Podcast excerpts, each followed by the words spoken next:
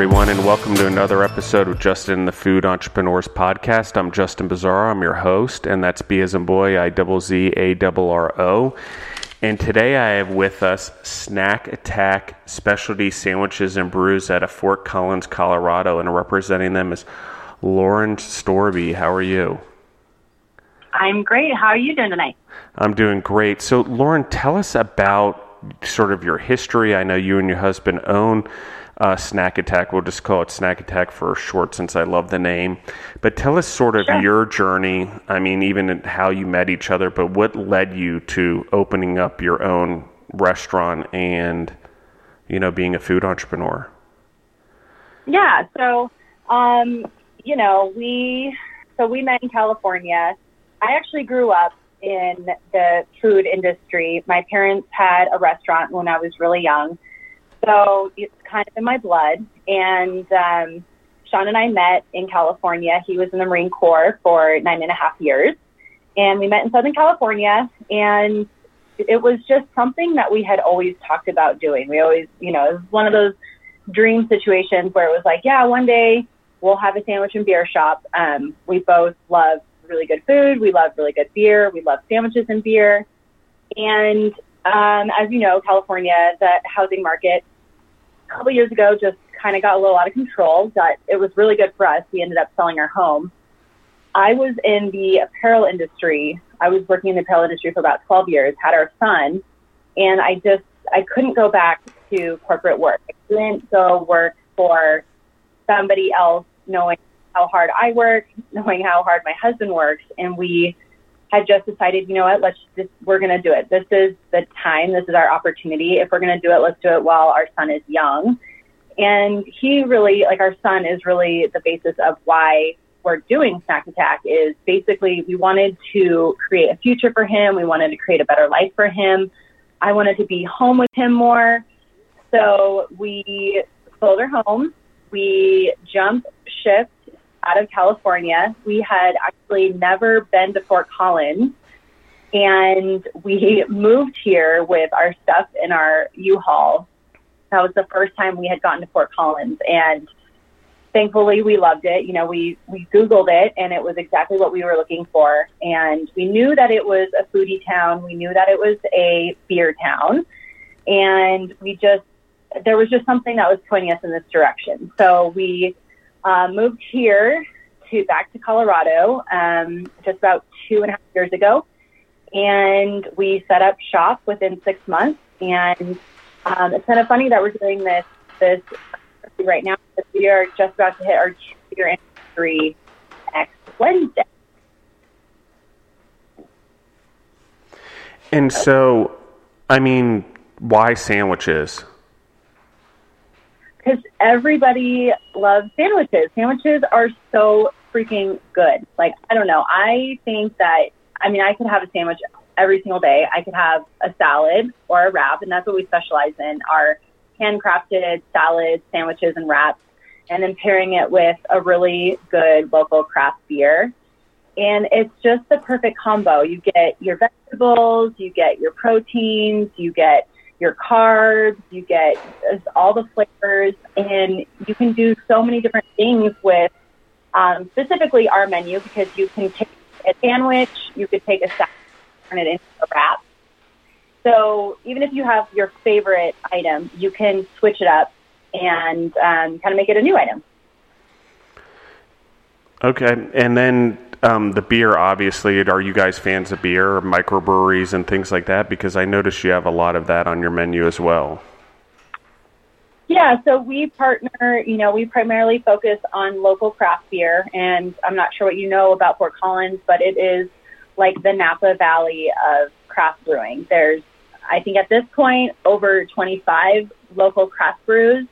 Um, New Belgium is based here, Odell is based here. And, you know, when we decided to do this, we knew that we wanted to keep it local. We wanted to keep um, everything, you know, within for sure Colorado. So we have a, lot of Fort Collins beers, but we also have beers that are sourced all the way as far far away as Denver. We have one cider that comes out of Seattle, but other than that, everything is Colorado based. And there's just so much good beer up here that you almost you really don't even have to source outside of Colorado because there's already so many options. And right now we have 12 beers on tap, and then we have additional 30 in cans and bottles. And so, okay, so you've started a business. I mean, you, you've you've had to pick a space, you had to design it, um, you had to sort of model it in a way that fit for you guys. So, how did you go about that, and, and how did you find a space? So we, you know, right when we moved here, uh, we moved here January 3rd, in the middle of a giant blizzard, and we got to work right away. We started looking at spaces. Um, we looked at a couple options of where we would have to do a full build out. And as you know, that is extremely expensive.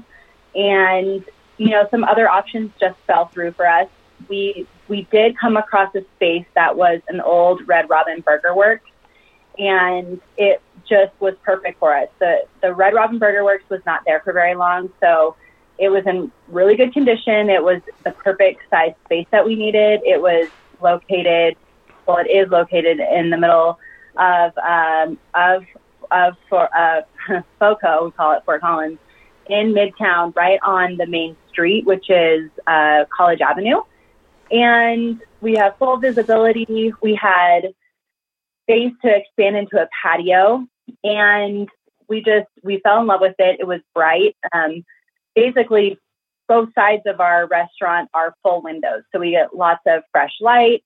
Um, it's super bright. It's really clean. It's really fresh looking. So we had kind of we had actually looked at different space, and then we looked across the street, and we were like, "Ooh, what's that over there?" And we went checked it out um, you know, we put our information in, we basically forced the people to look at our, our uh, business plan and decided, you know what, this is our concept is going to be perfect because we're located just not even a mile south of CSU, Colorado State University. So, you know, our concept is really great for all ages. So we, you know, we don't focus on the college kids, but it's we're definitely accessible to them. Um, we do focus our business on working family or young families, working professionals, um, business people. We do have a really great older um, market that comes in as well. So we wanted to be central. We wanted a place that we could grow into, and uh, we knew we had to be visible too, considering this is a fresh concept. You know, this is everything from the ground up from my husband and I. So we knew we had to be in front of people, and it, it was just the perfect location for us. And so um, I want to pause there. So tell the audience where they can find you, uh, the address of your business, uh, where they can find you on social media, and what your website is as well. Sure. So we are located right in Midtown of Fort Collins, right on College Avenue. We are on the cross streets of College Avenue and Stuart Street. And um, our actual physical address is 120 West Stuart Street. We are located underneath this big apartment building. So you really can't miss us. We've got three giant signs. And um, as far as all of our social media, you can find us at Snack Attack It on Instagram, Facebook, and Snapchat. And our website is www.snack attackit.com. And so I love this. So in my in my mind, a Red Robin is a pretty big restaurant location for you guys. And so is it is it one of the original ones that was a smaller size? I think Red Robin was founded in Colorado, if I'm not mistaken. But uh, and I could oh. be wrong. But um, which I may be, but it was it is it a big restaurant? So in my mind, I'm imagining this is a pretty large endeavor you guys took on for your first try. Yeah, no, so it's not it's not the original concept of Red Robin. It was a Red Robin Burger Works, which was their quick casual concept that as far as I know, most of the stores did close. I think there's a couple that are still open, but it was their quick casual limited service concept that um, it's a it's a smaller model, so it's like counter service. So for us, it's you know perfect size. It was not the big Red Robins that you're probably thinking of. And so, okay, so you fit the space out. So, how did you guys choose what was going to go on your menu? I love the name of your sandwiches. So, the, my first question actually is going to be what's your favorite sandwich on your menu? Oh, my goodness. So, yeah, we get that asked like every day. What's your favorite thing? I I love the turkey melty. Um, I change it up a little bit though. I turn it into a wrap, and lately I've been adding strawberries to it with honey mustard and I eat that almost every single day right now. Um, that's definitely one of my favorite menu items. I love our salads. We have a really great salad menu. Our chomper salad is amazing. Um, and as far as our menu items, we decided we wanted a little bit of everything. So we wanted to take a lot of the classics that, you know, people are going to gravitate towards, like your French dip, um, a regular just turkey cheese avocado sandwich, a uh, cordon bleu sandwich, a buffalo chicken style sandwich, but put our own twist on it. And we wanted each of our menu items to have a lot of flavor and then also have a lot of nutrition added to it. So our whole concept is, you know, eating really good food, good for you, and then it also tastes really good too. So we're creating this craving that you come in for the first time and you're you're going to be like, "Oh man, that was so freaking good. That was the best sandwich I've ever had." And then usually about 90% of the time, we see our customers coming back the next day or the day after saying, "That was the best sandwich I've ever had. I was craving it and I was all I was thinking about." And um, and they come back within you know a day or two days. Well, and I love this. I'm going to have to come up there and try it because sandwiches is my favorite food. Actually, I love making sandwiches. I love eating sandwiches, and I'm always about there's got to be a lot of meat to bread ratio for a sandwich. That's why I like wraps so much. I think it's just so cool. But I do like bread. Um, it's going to be my right. downfall, but it's it's an interesting thing because people really do like sandwiches and are attracted to them and it gives them a lot of comfort. So, in your concept, you're sourcing everything locally. And so, you guys started the restaurant, you had just moved to Colorado looking for a space, find a space. I mean, then you've got to go and find what is actually local to Colorado. How did you go about that? Right. So not not all of our ingredients are local. We did, you know, we are we originally started with a local food distributor. We are still partly with them. Um, our produce is local depending on the season, um, but we tried so many different breads, and not all of our bread is local because we have a high standard as far as food quality goes. Um, you know, if you do come in, if you look on our menu, you're going to pay probably nine to ten dollars for a sandwich, but that means you're getting a lot of meat on it, you're getting a lot of vegetables, and you're getting a top tier bread. So we do source our bread through a food distributor that does come from Nebraska. And we also use Boar's Head meats and cheeses. So we do have a local distributor, but as you know, Boar's Head originated in New York. Um, but out in California, Boar's Head was like the, it was the meat and cheese company. And it's funny out here, not a lot of people know how good of a brand it is, but you can definitely taste the difference between any other type of deli meat. They don't cut corners. It is definitely a top quality meat and cheese. And we actually freshly slice our meats and cheeses every day. We freshly cut our vegetables every day. And um, we don't have a freezer, we don't have a fryer, we don't have a microwave. So all of our menu items are made to order, extremely fresh, and you can definitely taste the difference. And so, how much of this experience? So, you mentioned you grew up in a restaurant, and your your parents were entrepreneurial. So, obviously, that's been passed on to you. As and we hear it so much on this podcast that you know I'd say eighty five to ninety percent of the people that are food entrepreneurs are, come from a family of entrepreneurs, which is an interesting thing but how much of mm-hmm. it has carried over for you and and how much of what you did then or learned from your parents is now part of what you're doing now it's a good question um, yeah so my parents it's kind of funny i was actually born in colorado i was born in vail and we moved to california when i was four and they moved to california and opened up a little sandwich like a little bar top sandwich um, much, much smaller than what we're doing. But it was the kind of the same concept. It was just fresh food. It was um, this was like when turkey burgers weren't even a thing. My mom was making turkey burgers, fresh baked brownies, a special salad. Um, their restaurant was called Fritzels, which I will loop back in later down the show. Um, but just growing up around it and seeing my parents work extremely hard for their money and um, knowing they didn't want to work for other people, they wanted to work for themselves. They wanted, you know, to keep to keep uh, the time with the family as much as they could.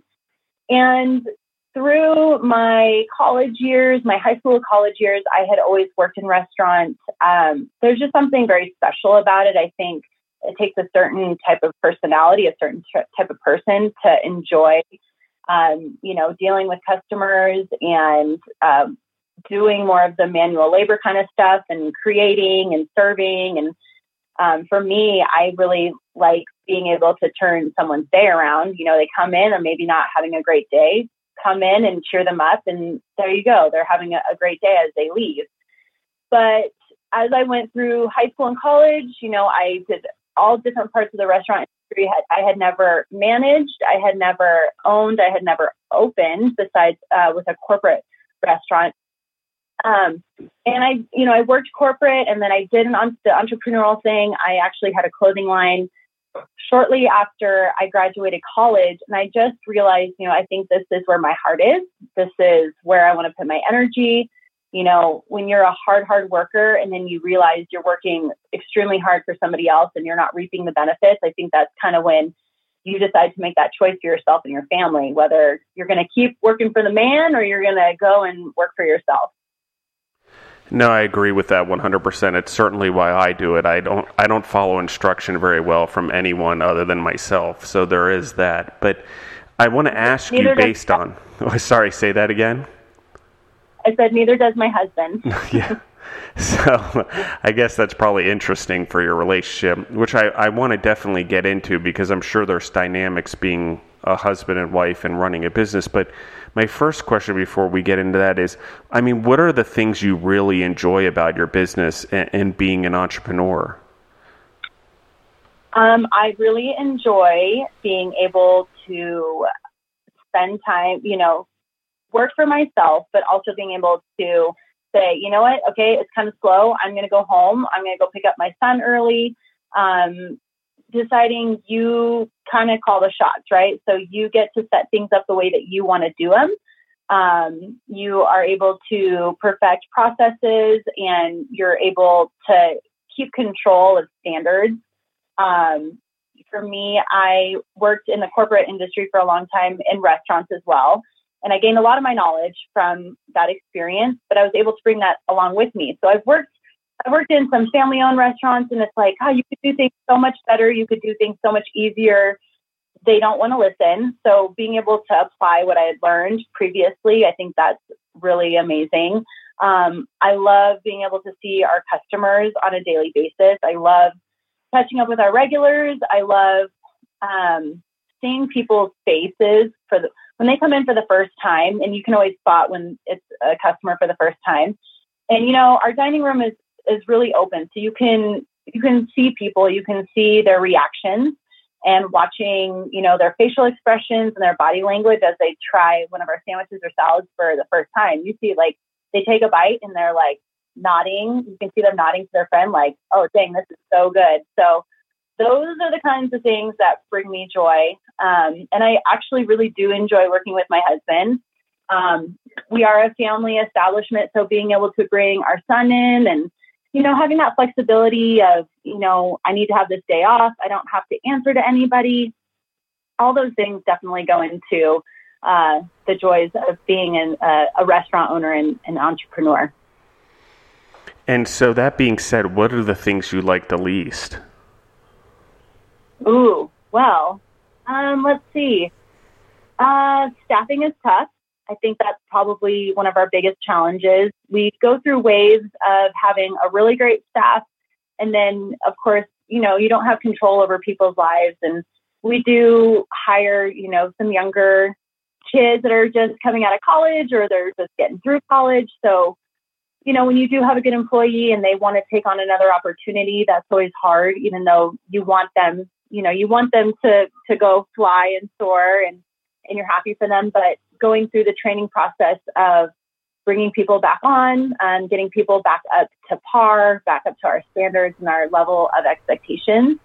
Um, another part that is a little frustrating sometimes are, you know, dealing with the food distributors. Um, we do have two right now because, as you know, it's a pricing game and you don't always have control over pricing. Um, you know, we do live in this international market, especially with produce. So, not having control over Mother Nature and what she throws your way with, uh, you know, flooding in California and it ra- rises the price of tomatoes or something's going on at the border or avocados are on avocado pickers are on strike. So your avocado pricing goes through the roof. It's the things that you don't have control over. I think that's the hardest. Now, because of that, do you, I mean, do you change your menu often? I mean, do you adjust your menu to those hardships or it's something like, no, I have the staples, everyone loves them. I just got to sort of ride out the pricing and the price is the price on the sandwich? I mean, because I know in, in, in our business, like we literally have to stay on top of it and and really identify it and really evaluate things about every three months on the pricing and what products we're offering, not only because of seasonality, but because of exactly what you're talking about. Fuel prices and you know milk prices or vegetable prices, depending on exactly what you said, natural disasters. Right. Yeah, we do. You know, luckily our food distributors are very proactive about it. If they see something coming up, like we last year we had that avocado issue, um, it got to the point where we were absorbing the cost. You know, the avocados, I think they tripled in price at one point, and we did come to the point where it was like either we take the avocados off the menu and people are going to have to actually pay extra, or you know we go to a different option, whether it's a, a different type of avocado spread um, but we did actually absorb the cost for a long time, and, and luckily we were able to get through that. Um, but yeah, we are looking. We're you know my husband does the ordering every couple days, and he is looking at the pricing on a day to day basis. Um, sometimes we have to just reduce the amount of tomatoes that we're putting on a sandwich. Instead of three, we're going to do two, so at least they're still getting something without having to raise the price. Um, but at this point in the last years, we have not had to actually change our menu yet. Well, I think that's awesome. And I think that exactly, I don't think people realize, and one of the reasons I asked is because I was assuming the answer. But the thing is, is you're exactly right. I mean, the person doing the purchasing and doing all the procurement has to stay on top of the prices on a regular basis. Mm-hmm and often it's hard to remain loyal to just one distributor or one company or one farm or whatever it is because of the pricing and the fluctuations and nature like you're dealing with nature and you're dealing with things that are out of your control and markets and hedging of fruits and vegetables and and things like that right. that go on so you know i think it's important um, which brings me to my next question. Since you discussed your husband, he's in doing the procurement. I mean, sort of, what are each of your roles in the business, and, and how did you decide what they were? And, and I mean, and how do you guys work together? I mean, it's it's obviously a, a, an additional part to a relationship, being entrepreneurs together and business partners. It is. It is a very interesting dynamic. Um, we knew going into this, it was going to be hard. We knew that, you know, we were, we were going to butt heads at, at certain points. We're both very passionate, committed, dedicated, hardworking people. So, you know, I would never choose a different business partner, but there were times where it was like, okay, we got to learn how to deal with each other because we both are very type A. We're both hard workers. So, um, when we did set up the business, we decided Sean was going to take care of all the operations and the back of the house. And then I was going to take care of the front of the house and branding, marketing, all that other, um, I guess, more fun stuff. Um, but he was he was in the Marine Corps for nine and a half years, and he has a very operational driven mind. So, you know, the saying "work hard, work, work." What was it? Work better, not harder. Do you know that saying? I absolutely know that saying. Smart or not? that was that's a work smarter, not harder. yeah, so, exactly. You know, being more efficient and um, using more common sense out of it. And like I said, him and I had never we had never worked together before. He had been in food before, working in grocery stores and working at like Burger King at a young age and Caribou Coffee. Um, but neither of us had the operational background besides just using common sense and um, having the front end experience of customer service side of it. So, you know, our first couple months, I mean, we still nailed it right when, you know, when we opened, our first six months were still very successful, but it just takes time for you to figure out your flow. It takes time for you to figure out what's the best, easiest ways to do it. Obviously, to reduce all of your food, you know, your waste, your food waste, um, how, you know, how how much faster you can work, how much more efficiently you can work. And every time we have a new employee, we're always telling them, you know, there's a reason why we do things this way. It's not just because it's a random reason. It's because it just makes more sense. It's going to be faster. Um, it's going to be more productive, uh, less waste. So when we did, um, when we did, we set up Snack Attack. Sean was going to take the back end. I was going to take the front end, and um, we do cross over every now and then. I do kind of leave him up to the final say on a lot of things, but if there are times where I just I really believe in something, I stick to my guns, and we somehow work it out. Well, I would say because I work with my significant other as well, Deborah, and um, it can be the one of the things is stress in work matched with stress at home is double the stress, which is one getting through it together is pretty cool, but at the same time, it does double down. But I, I, agree with exactly what you said. It's it's hard when you have two Type A personalities trying to run a business, but you need those Type A personalities in order to be entrepreneurs, in my opinion, to be successful right. and have the drive and the motivation and the fortitude to get through it. And so you have to figure out how to work through it together. And sometimes it is sticking to the guns, and, and one person's more stubborn than the other. And it's just a matter of working through it because at the end of the day, you're both trying to make your business successful. And at the end of the day, you're both trying to make your family successful. And, you know, so it's just one of those things that you, you just have to keep that in mind. So I love that you brought that up now, I want to talk about the employee thing a little bit, but uh, did you want to say something on that topic? Oh, I was just going to say, no, you nailed it. I mean, in order to have a successful business, you have to be on point. And then if you've got two people that are trying to be on point, of course you're going to butt heads. But, you know, it comes down to we're both so extremely passionate about this. And, you know, like I said, we left everything. I mean, we sold our home, we picked up our lives, we moved to a place where we had never been so it was like, we have to make this work. And it's either this breaks or that breaks, but it always came back to this is really about our son and setting up a future for him and setting up the rest of our lives. And I think holding on to that, you know, going back to that goal of we gave up everything, we're going to make this work. Um, and yeah, it is the first year is extremely, extremely stressful, but I also think, you know, if you have a really strong relationship, um, knowing how to work with each other and work around these um, boundaries and then understanding where those boundaries are. Um, I think, you know, that's what has got us to this point. So I, I do feel very fortunate to to have gotten, you know, gotten to this point and to still be in a happy marriage. You know, I don't think that a lot of people can say that. No, I definitely agree with that. I think that when people are business partners, it can cause stress, and not everyone makes it through it, especially when it's combined with the stress at home. So I think I'm, uh, I'm happy for you guys, honestly, and it makes me happy to hear that there is examples like you guys out there for anyone that's listening in that is an entrepreneur or working with a spouse or significant other.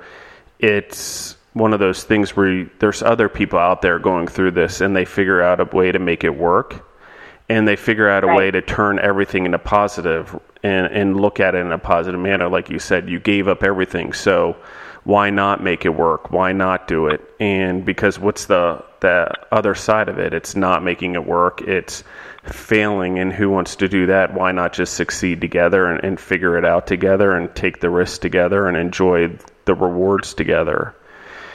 And right, so, exactly. on that note, like, how do you motivate your employees? I mean, you talked a little bit about how you know you you train the employees and this is how you do it and stuff like that but how do you motivate them how do you keep them interested because in the food business as we all know employee turnover is pretty big uh, you train right. someone and then they're out the door and, and like you said they have things that go on in their lives but how do you manage all of that yeah so that's a, another great question so we do we try and give our employees, uh, you know, just benefits that not as far as like medical benefits, but you know, offering them incentives to help us promote our business. So one example would be we've got free beer cards. So for those that are 21 and even if they're not 21, then we exchange it instead of like a beer, we'll give them, them like a sandwich. So we give them our free beer cards. They give them to their friends. We put their names on the beer cards when they come in. When they bring their friend comes in with the name of our employee on the beer card, we'll give them a free beer or you know a free sandwich or something like that. So it motivates them to get a free product. Um, we do offer discounts on food when they work, so they get half off on their food. Um, they get 20% off their food when they come in on a day that they are not working. Um, we give them, you know, we, we work with a lot of local breweries and the breweries, they drop off uh, swag, they drop off, you know, t-shirts, that kind of stuff. So we hand that out to our employees as well. Um, but we do a lot of really fun community events, which is a big part of what has made us so successful is we we do like a yoga in the park and we do run clubs and we do wine glass painting nights and um, let's say a macrame hanging plant class. So we do encourage them to come in on their time off, on their days off, just to be part of the group and be part of the community. But I also do think it also stems in creating a, a positive working environment. So, you know, if you come into our restaurant on one of our walls, it says good vibes only. And we always say this as as they're going through training, we always say, you know, check your baggage at the door. That's something if you got some other stuff going on leave it outside the door because this is kind of like a happy place. This is where we want people to come when they are having a bad day to come in knowing that it's, they're going to have a good time that it's good vibes only. And uh, we've got some you know great music going on. We've got happy customer service. Um, and i think that's a big part of getting employees to stay is creating that good positive work environment. Okay, and now my next question on that, because you talked a little bit about the community events, and I want to get into that, but I want to ask the major question because I love what you do on social media, and I love the videos, and I love your enthusiasm, which makes it the happy place you were just talking about, because you're portraying that on social media, which attracts people to to your restaurant, which also is true to your culture that you're creating there. So, tell me about the marketing and advertising and, and, sort of how you go about it because I love how enthusiastic you are about it in, in your videos and, and what you do on social media. It portrays such excitement and happiness and joy and just the thrill of, of being at your restaurant.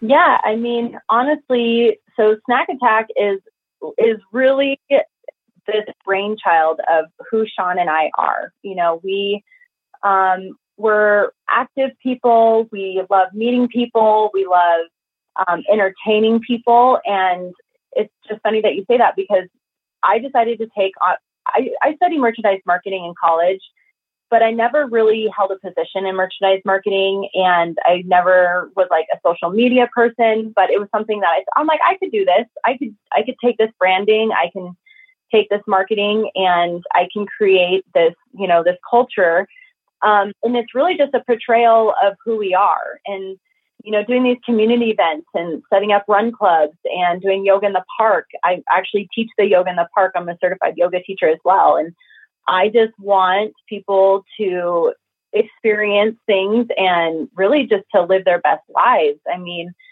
there's a, a lot of restaurants where people can go to, and for people to choose us, You know, we had moved here and we had we didn't know anybody, so we really had to hit the social media hard as far as portraying what Snack Attack is. And you know, at first glance, you see Snack Attack, you don't see specialty sandwiches and brews. So we do battle with the the customers coming in that only see Snack Attack and they only think that we do snacks or junk food kind of stuff. But we're really trying to uh, change the mentality around snacks being junk.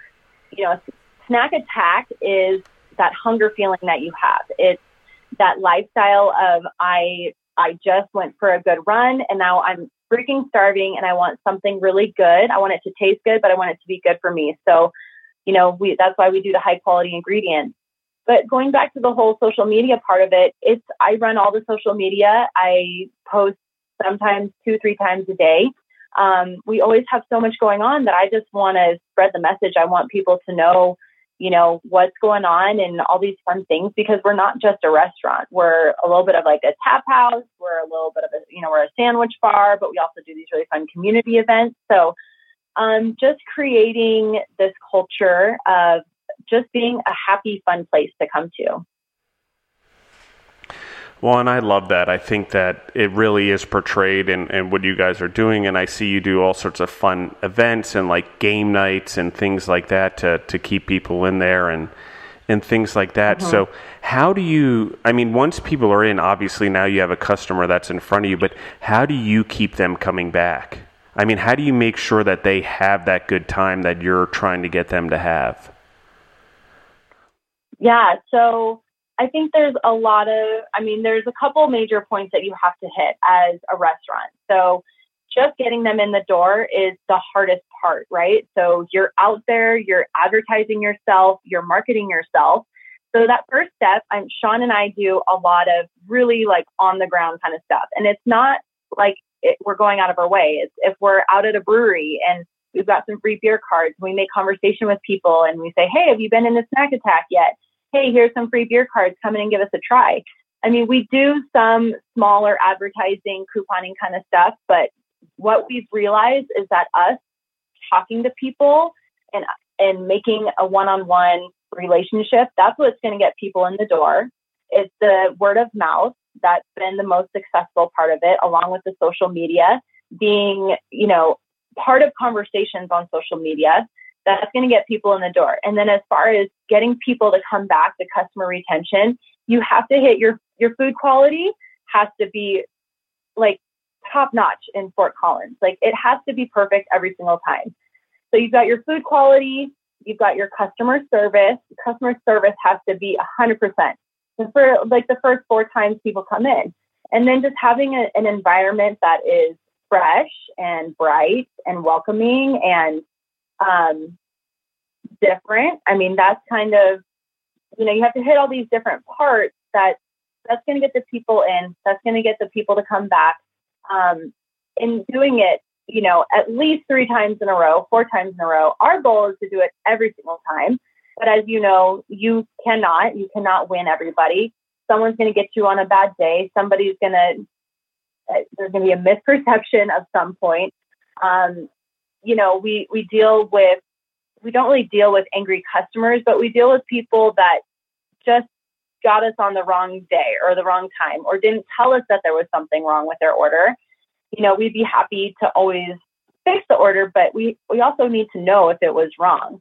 But I do think, you know, customer retention is so important these days. And it's not just the rewards programs or the buy, you know, come in with this other coupon because we do try and stay away from the couponing. But I really truly believe it's it's number one. I think it's the customer service, especially in Fort Collins. Yeah, I and I think all of those things are just so amazing what you guys are doing, and I love the the getting out there in the community. And I know that you do like a yoga class, at least I think you do, based on your social media. And um, mm-hmm. and as a side note, as I've looked at your social media, I noticed that you have galvanized steel around your bar, which is funny. That's how I built the podcast studio as well. I used galvanized steel. little did I know it yeah. echoes a little bit. I had to fix that with some soundboarding, but it. Um, but I love what you guys are doing. And so, I mean, what are these community events that you guys do? And I mean, you talked about it a little bit, but I mean, uh, let's sort of dive into it because I think that you guys sort of have this twist on the, the normal sandwich and, and, natural and good flavors and fresh and never frozen. So, I mean, you seem at least like I think so that you sort of focus on the health and you focus on health yourselves and, and being healthy individuals and and sort of making sure that your food is local. So I mean, how do you go out in the community and promote yourselves in that way? I actually noticed you gave away a one month of a CrossFit gym membership. So I mean, obviously mm-hmm. you guys are really out there also promoting health. So tell me about that a little bit in the community. Yeah, so it's kind of like what you just said. We really do center our concept around community. And it's kind of funny because when we did set out to do this, we knew we wanted to do sandwiches, we wanted to have healthy food, we wanted to have really great beer, but building the community around our concept has it just kind of morphed into it. I mean, we it wasn't like, oh, we're going to do all these things. It just was like, oh, we should do a run club. Oh, we should do a fundraiser for our friends nonprofit. We should do yoga at at at Snack Attack. And it just it just clicked. All these events just were things that I wanted to do, that I wanted to host, and it just kind of became our golden ticket, I guess you would say, because it was stuff that we wanted to do anyways. And we still actually manage all of our events as well. So like some of the events we do, like I mentioned, we do the yoga, we do run clubs, we do bingo every Wednesday night where we feature local, um, other local businesses. We did a really fun Veterans Day fundraiser for our friends nonprofit called Vets for Life, where um, they, Vets for Life, their goal is to enrich veterans' lives through physical fitness, group activities, hiking, and all these all these other group activities. So, you know, making these connections of, oh my gosh, we're on the same page. Let's let's do a fundraiser for you, and then that kind of morphed into um, like Fitness February, where you know January people are all on their health goals. Well, February people start to fall off. So I decided Fitness February every week. It it was more of like a go ahead and take a picture of what your fitness, whatever fitness you're doing, whether you're a runner or you're doing yoga or you're doing CrossFit, and you're going to get entered into a weekly drawing of whether we're giving away Lululemon leggings or the CrossFit gym.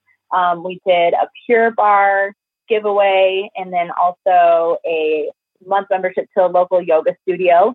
So doing the whole cross marketing with other local companies has been extremely successful for us as well because you know we're all in this together. Um, if, if all of us small businesses can link hands and help promote each other, it's it's a win-win for everybody. And um, you know we we do consider ourselves an eco-friendly restaurant as well. And as you know, it is very difficult to be um, super sustainable, but we do what we can. And part of that was we decided to link up with our local Lululemon store and do an Earth Day uh, plogging event, which means you run and pick up trash. And that was a big pivotal moment for us because it was something that I had been wanting to do for a good year. But being able to approach Lululemon, which is an international brand, and for them to say, oh my gosh, heck yes, let's do this. Let's make this an annual event. Let's get the city involved. We got so many other local businesses involved with us. And it was just such a fun day where we're actually able to go out and pick up trash in our community. And then, you know, to make, to be a restaurant and to have all these fun community events centered around that, uh, around us, it absolutely sets us apart from any other place in town. Yeah, I agree with that. I don't think there's, I, and I, I wish more food and beverage and nutrition entrepreneurs did this, which is actually go into their communities and make a difference through their businesses. Because one, it's great marketing for their business, but it also is the right thing to do. And you have an audience and you have the ability to do it. So why not do it? I think we really we have a chance to make a difference in people's lives. We have a d- chance to make a difference in our community. So why not do it? you know, why not take the time to do it and why not have your business benefit from it? Right, and set an example, right? You know, people may want to do it, but they may not have. I mean, let's be honest, not a lot of people want to set up an event, and not a lot of people know how to do that. So, if you can create this platform or a space for people to do that, they will come. I agree with that. And so, let's i'm going to switch topics a little bit here so i mean obviously your parents had had their business and their restaurant so I mean, have they come visited yours? And, and I mean, what do they say? Because, I mean, you've sort of followed in their footsteps, but created your own path. Yeah. So, luckily, so my parents actually moved back to Colorado about six months before we did. And that was another reason why we had decided to move back to Colorado. And they thought we were crazy. I mean, my, my dad, he he was behind us the whole time. My mom, I think she was a little hesitant because their their restaurant didn't. Um, they had it for about three years and it didn't succeed. So I think for her, she was a little hesitant. I definitely know a lot of my other family members thought that we were crazy. They thought that we were stupid. I had, I know I had friends that were like, "Are you sure you want to do this?" um, and if you know Sean or I, like we don't just yes, we jump into things, but we we we know what we're doing and we knew we were going to succeed at it. And my parents have absolutely since we opened when when they saw the concept come to life and they saw the space. I mean, my dad actually helped us paint the walls, so he was a big part of it. Um, they come out once every couple months. Um, they actually send people. They live down in Ridgway, which is down by Telluride, and they are constantly sending people to come in. So um, they definitely stand behind us 100% now.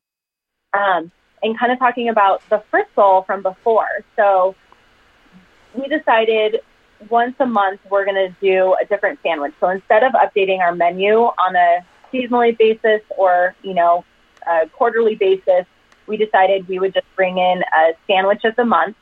And we decided we were going to bring in the fritzel, which is what my parents had specialized in with their restaurant called Fritzels, which is an Austrian style hot dog um, with grilled onions and a German style mustard on a thin breadstick. And um, you can't get them anywhere. They are locally out of Denver, lucky for us.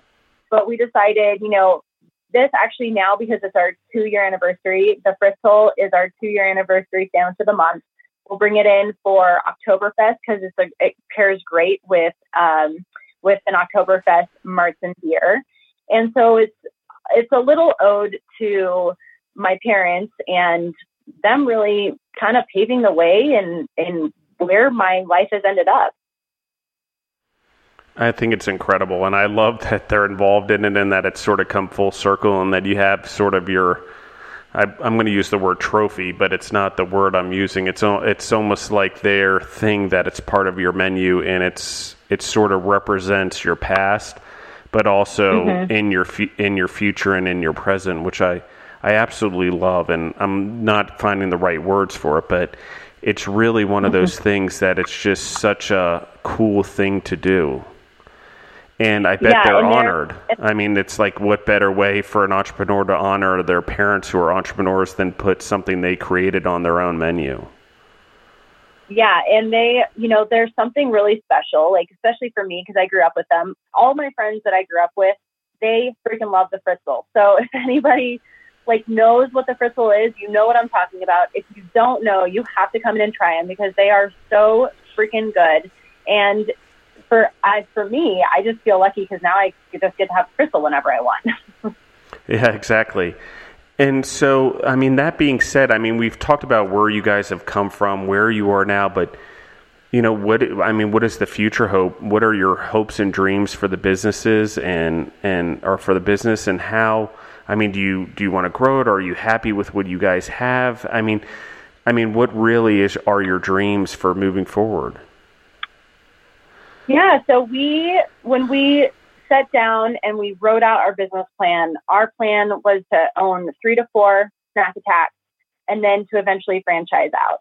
And our goal was to open a second one within three to four years. Um, our goal was also to put in a patio, which we actually just poured the concrete uh, two days ago on our new patio extension. So being able to grow and expand into a patio space that if you've been to Fort Collins, if you know anything about Fort Collins, you know how important it is to have a patio that people can drink their beer and wine out on. So that was a huge, huge goal that we had set when we opened. And, you know, not even two years later, here we are. We've got, we've reached that goal. We've got the concrete laid. We've got railings hopefully coming in this next week. We've got our patio furniture on order. So that feels really good to have that in by our two year anniversary party, which is next weekend, which is Friday, Saturday, and Sunday. And then, you know, from there, this is going to bring in a ton of business. So I know we're going to have to readjust our business levels and our staffing levels. And we really want this summer to be like just a killer summer, a killer business, and, and kind of soak that in.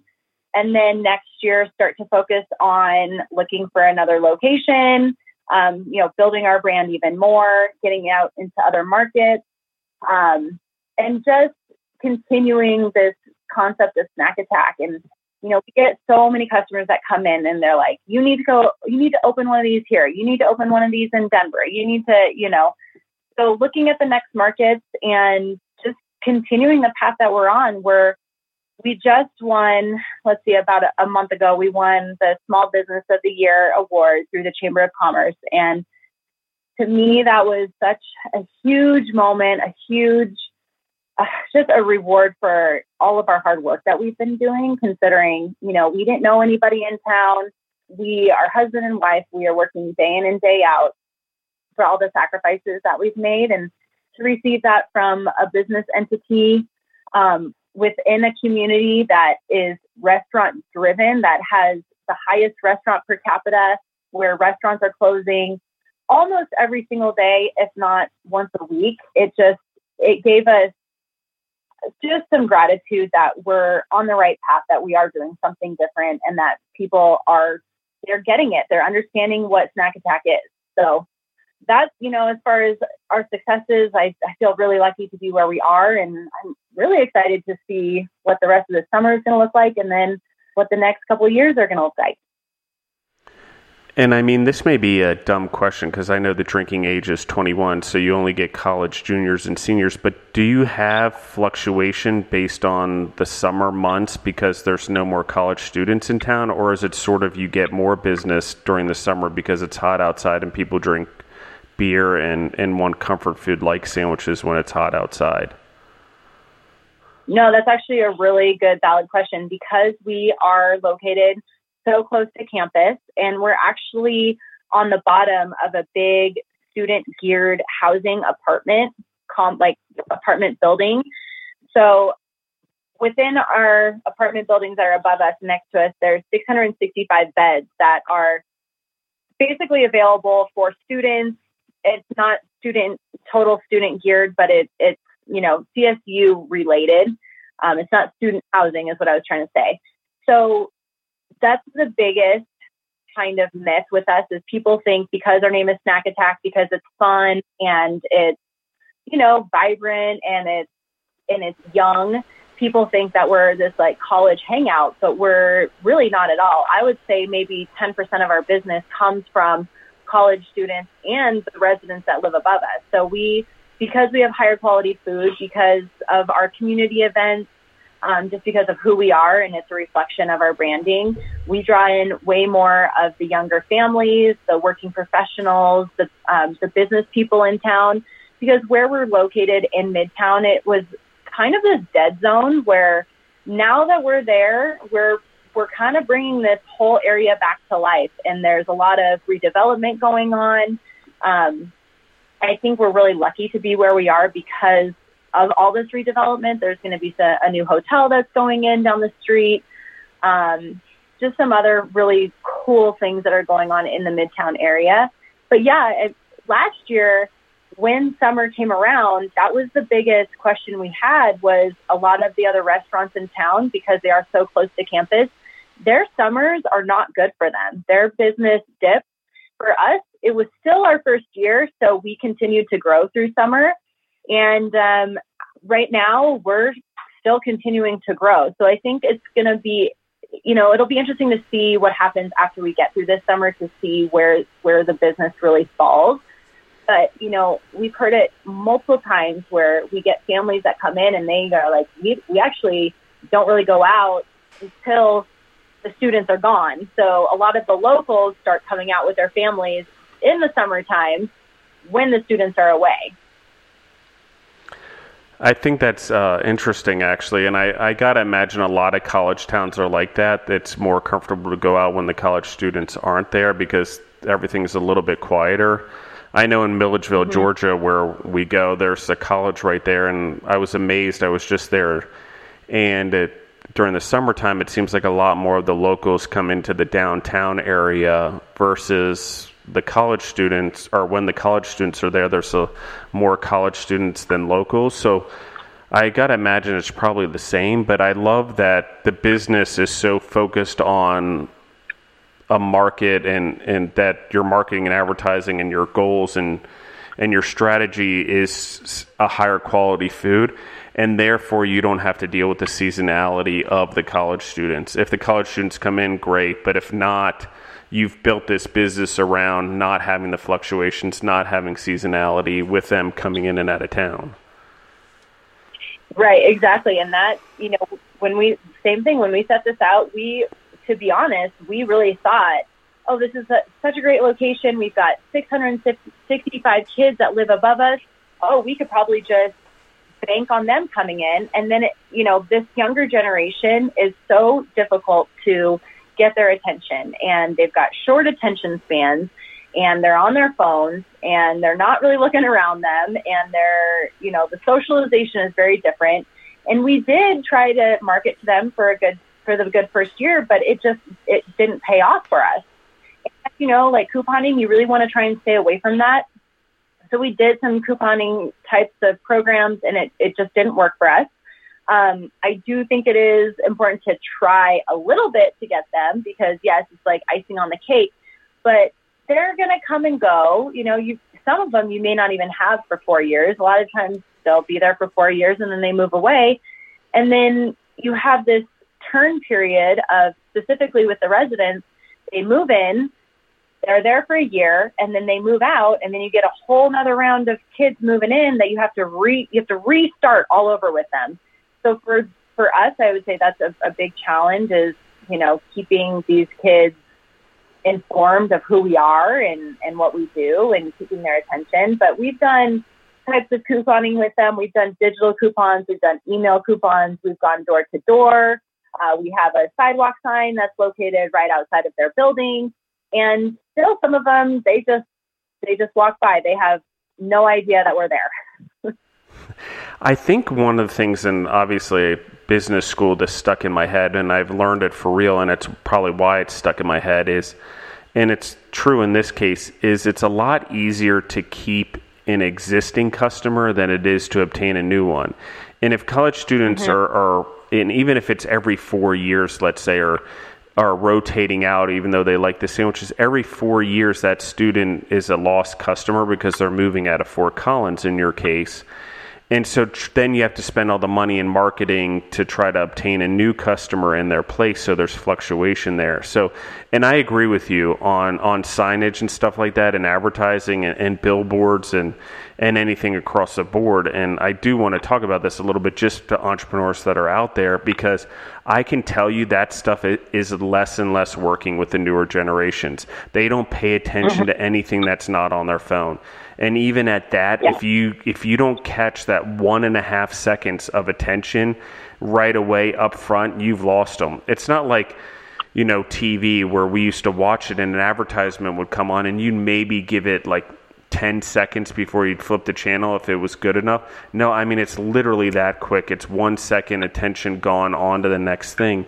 And it's hard for a business to do that. And so I think what you're doing is great. One, you're creating an environment. Two, you're going out in the community. Three, you have healthier options and, and more what I'll call upscale sandwiches. And mm-hmm. I think you're capturing people permanently. So it's it's a great thing. And so, Lauren, I really love what you guys are doing and in the business model and it should be celebrated. I'm so happy for you guys to get that award. award. It's well deserved and to do it with something like sandwiches. I, I again, there's so many sandwich chains out there. Your Jimmy John's, your Firehouse Subs, and all that, and Subways and all that. I feel that they've kind of manufactured the sandwich and made it so ordinary. Mm-hmm. I know they try to do yeah. nice things and whatever, but it's not really I don't know how to describe it. They skim on it more and more to make higher profit, and they don't stick to the same thing. And you know, as an entrepreneur yeah. in food, I get the monetary side, but it's disappointing to see you know what they do to their sandwiches once they become popular. And um, but I really love that you guys are sort of gone into the market, gone after it. I mean, sandwiches are almost as competitive as the pizza market, and that you found your own niche and are finding success in it. So I really do love what you're doing, and I also love that your dream of like four to five that you own yourself and then go into franchising because you know at some point you can only keep track and perfect your business so much but a way of growing you know, and the way I mentor people is exactly that. Get four to five on your own, and then you got to look to franchise because any more than that you can't possibly manage, even if you have a corporate structure. It gets pretty mm-hmm. difficult. And why mm-hmm. not let other people who want to be entrepreneurs in their own right, op- in, that way, open up a franchise and have ownership in those franchises, but promote your business model? So I just wanted to mm-hmm. touch upon that as well. So, I mean, I mean, what do you want to tell the audience? I sort of want to give you the stage, and if there's anything that you wanted to share about being an entrepreneur or, or your experience that you think would help people, I mean, what would it be? Oh, man. Well, I would say, you know, if you have a dream, go for it. Um, there's never going to be a perfect time, but if it's something that is truly in your heart, you know, you're super passionate about it, you, you never know until you try. Um, another piece of advice is don't give up.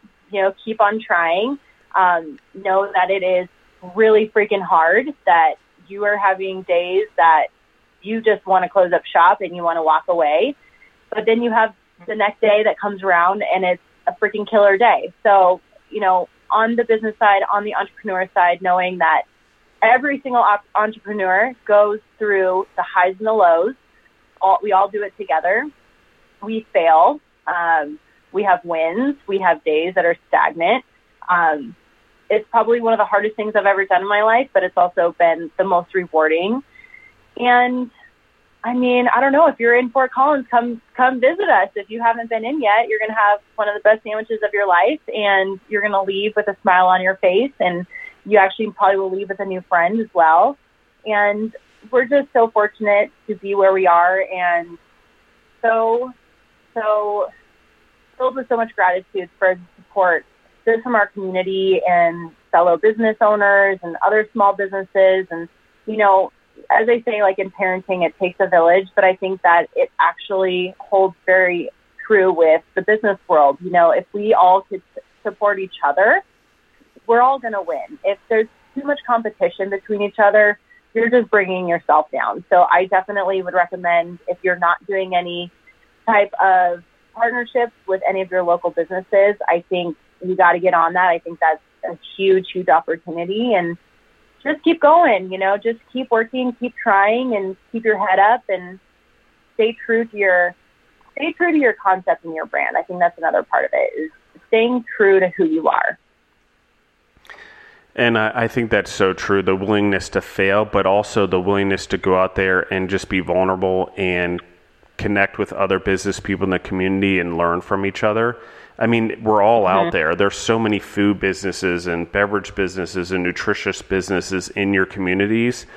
Um, that anyone who's listening in or or wherever you are, that it only makes sense to learn from each other. You know, and it's one of the reasons I do the podcast because I'm like, why not let people to tell their stories and their experiences to help other entrepreneurs to really boost the food and beverage world and what we're seeing and, and help out entrepreneurs that are willing to help other people because that's really, you know, so important. And I will tell you that there are about, I would say it's as high as 70% if I were to guess, of the people that either ask to be on the podcast or want to be on the podcast and their sole purpose is to promote themselves and not mm. and not help other people and and obviously I want the person coming on to promote themselves because that's the whole point of of mm-hmm. of being in business is you want to promote yourself but if you're not willing to help other people or help in your community I know as an entrepreneur my own experience that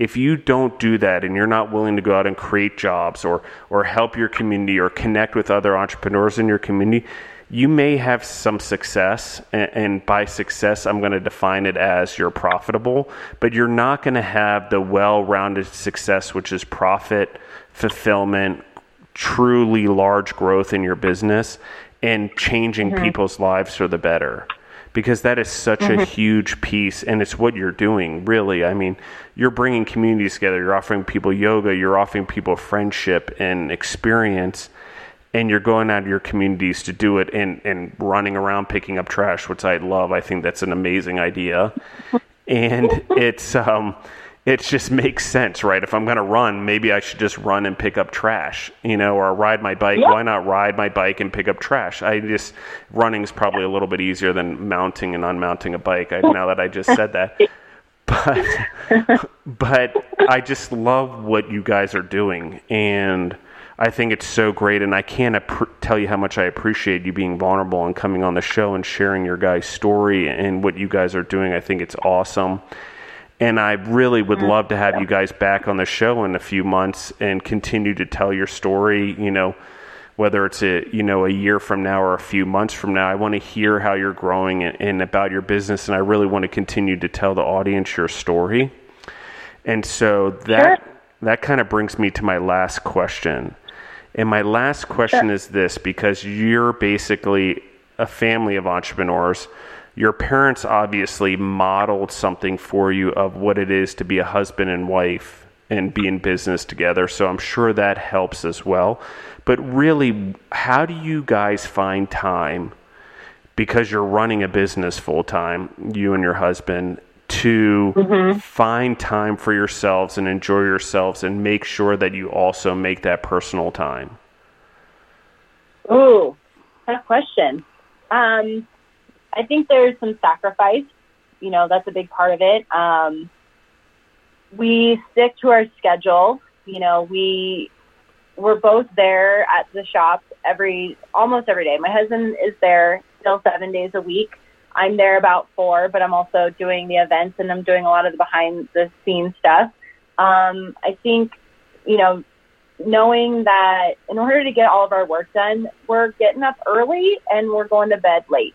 So there's a lot of behind the scenes stuff that's going on. Like, you know, we come home and we hang out with each other and we have dinner with each other and then we put our son down and then we hop on a podcast at eight o'clock at night and we're doing accounting at eight o'clock at night and we're going to bed around eleven, eleven thirty, or we're getting up early at like 545 and um, also making a point, like putting something on the schedule. Like we're really good about scheduling meetings, but also putting things on the schedule. Like this after Saturday after you get off work, we're gonna go hang out with our friends over here. And um, I guess just making priorities, knowing that you know obviously Snack Attack is a huge priority, but also our family life and uh, learning to turn it off when we can. Um, but sometimes our best conversations are done at the dinner table and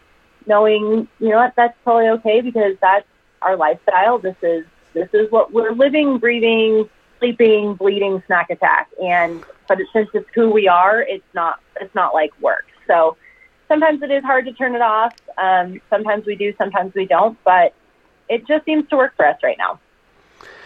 And so, one of the things uh, uh, you're really good at speaking and, and, sort of marketing your your guy's business, and obviously you live it, but you you you tie it all together very well. So, but one of the things as we wrap up this episode, I really want to compliment you on is you're a great communicator even over the emails and stuff you respond quickly and and even if it isn't quickly you respond you know within a timely manner or when you say you will or get back to people and and really jumped on the opportunity to be on the podcast and just do it to do it and share your story and help out other people, but also promote your business, like I said, which is a piece of it. But I really just, mm. if I were to give a takeaway, my first takeaway um, from you and from your business for this podcast for people at the end would be that is communication is such a vital part of your business. So you've got to learn how to do it. And you do it both through social media, through the videos you sort of record, um, and I believe on Instagram TV, I can never remember ITV or whatever it's IGTV, and yep, it's yeah. it's and then when you know the emails go back and forth, you're you're great at it, and then even just being so comfortable and familiar with your business that you can talk about it so easily on this podcast, and before we know it, you know, an hour and fifteen minutes have gone by, and I think that's so incredible. So that'd be definitely number one. So I'll give a compliment there. Number oh, two, oh, number two is for anyone in the audience is that you guys stuck and found success because you stuck what is true to you and what's true to mm-hmm. you in, in sandwiches and, and, beer, and you sort of took a risk, but the whole way you didn't pivot away from who you guys were and what you believed in. And I think that's so important. And you said it yourself when you were talking about if you had advice for anyone, is that you need to be true to yourself and you need to believe in what you're doing. And there's no other time to do it than now. There's never a great time. And I think that's mm-hmm. so true because if you really stick to what you believe in and what you're passionate about, you will never get bored with your business ever mm-hmm. because you're Mm-hmm. You're living it. You're living you and you're living your relationship and you're living each other and I think that's so important and and even if you're a solo entrepreneur um, you know it's still true you got to stay true to what your life is because otherwise you're going to be resentful and you're going to start to regret things and you're not going to be passionate about it after after some time. Mm-hmm. And then the third thing I love about what you guys have done is you're willing to go out in your communities and connect with the people and i think that's so important and you stay true to your concept and didn't try to tweak it to attract in college students you stuck to it and you also stuck to what you found successful, which is going out in your community and doing things. Like I said, the by, uh, the running and the picking up trash and the connection with Lululemon and all these things that make you guys unique in your community. And so I think that's amazing as well. Um, and that you're willing to obviously do a podcast at 8 p.m. at night, and we're still on at 9:20 p.m. And so it's. Uh, it's one of those things just that dedication and you know it is a microcosm of what actually you guys are doing with your business i can tell by just talking to you and just being an entrepreneur for as long as i have. And so mm-hmm thank you guys for taking the time to be on the podcast and thank you guys for sharing your story. Um, and as we wrap up i just want you to, to take a little time and again tell people where they can find you guys on social media and online and and where you guys are actually located in fort collins. Sure. Well thank you so much again for having us on. Um, i you know we love to do this kind of stuff. We love talking about it. We love sharing our message our concepts um, and just making people aware of who we are. You know, we, like I said, this is an original concept and not everybody knows what Snack Attack is. So hopefully as the years progress, that people will know it'll become a staple. Um, but as far as uh, finding us, we are in Midtown Fort Collins. We are just south of Colorado State University on College and Stuart. Our address is 120 West Stuart Street. And our address or our email address is www.snackattackit.com. You can find us on Instagram, Facebook, and uh, Snapchat at Snack Attack It. And we do delivery too. So delivery, catering, pickup orders, online orders. We do all that kind of stuff. Um, we also have a mobile trailer unit. So if there's um, you know a big event like we do the the big festivals, we will be doing uh, Tour de Fat. So we have our mobile sandwich unit that we can come and set up And we really just want to spread the love of Snack Attack. Like I said, it's just a fun concept. We want people to eat healthy, live a healthy lifestyle, um, and, you know, have fun doing it. Now, I love that you guys have a mobile unit, and we didn't even touch upon that. So, I'm actually going to make a note so we definitely talk about it in the catering when you guys come back on the episode. I want to make a note to do that and even invite your husband to be on and, and tell his part of the story as well. I think that would be interested to, to tell the, the other side, if you will. Yeah. Um, He's here. He's listening in the background. so uh, he can critique could critique later and, and better on the next episode, I guess. I'm sure it's not that way. Yeah. I'm, I'm joking around, but. Well, well, when when you said that I was a really good communicator, I thought that was funny. I looked at him and I was like, "See, I'm a really good communicator." yeah, yeah. Believe me, I'm I'm a, I'm probably a great communicator all the time, except in my own home. Uh, I get that one a, a lot as well. So it's just one of those things, right? Um, yeah but I really do think that you guys have something special. So I do want to continue the story. And I, you know, what comes to mind in, in sort of a joking manner is the mobile attack because you have a mobile food unit and you can go mm-hmm. attack anywhere. And it's just pretty cool what right. you guys have done. And and we didn't even we got kind of into the name, and I'm going to make a note of it also. But I really love the name of your business. Um, I think it's so well done, and it's so attractive, and it it does you know, you're like snack attack. What it, you know, what does it mean? Is it snacks? But once you actually really dive into it, because you are curious what the snacks are and realize that it is sandwiches, I think it kind of mm-hmm. pulls you in. And I mean, it's what attracted me to you guys and wanting to reach out to you guys to be on the podcast. So. I think that's great as well. So thank you guys so much for, for being on, both of you, and um, and and we'll we'll do it again because I, I think it's awesome. And anyone who's listening in, they can find uh, me at Justin the Food Entrepreneurs on Instagram and Facebook, or Justin at thefoodentrepreneurs.com if you want to be on the show.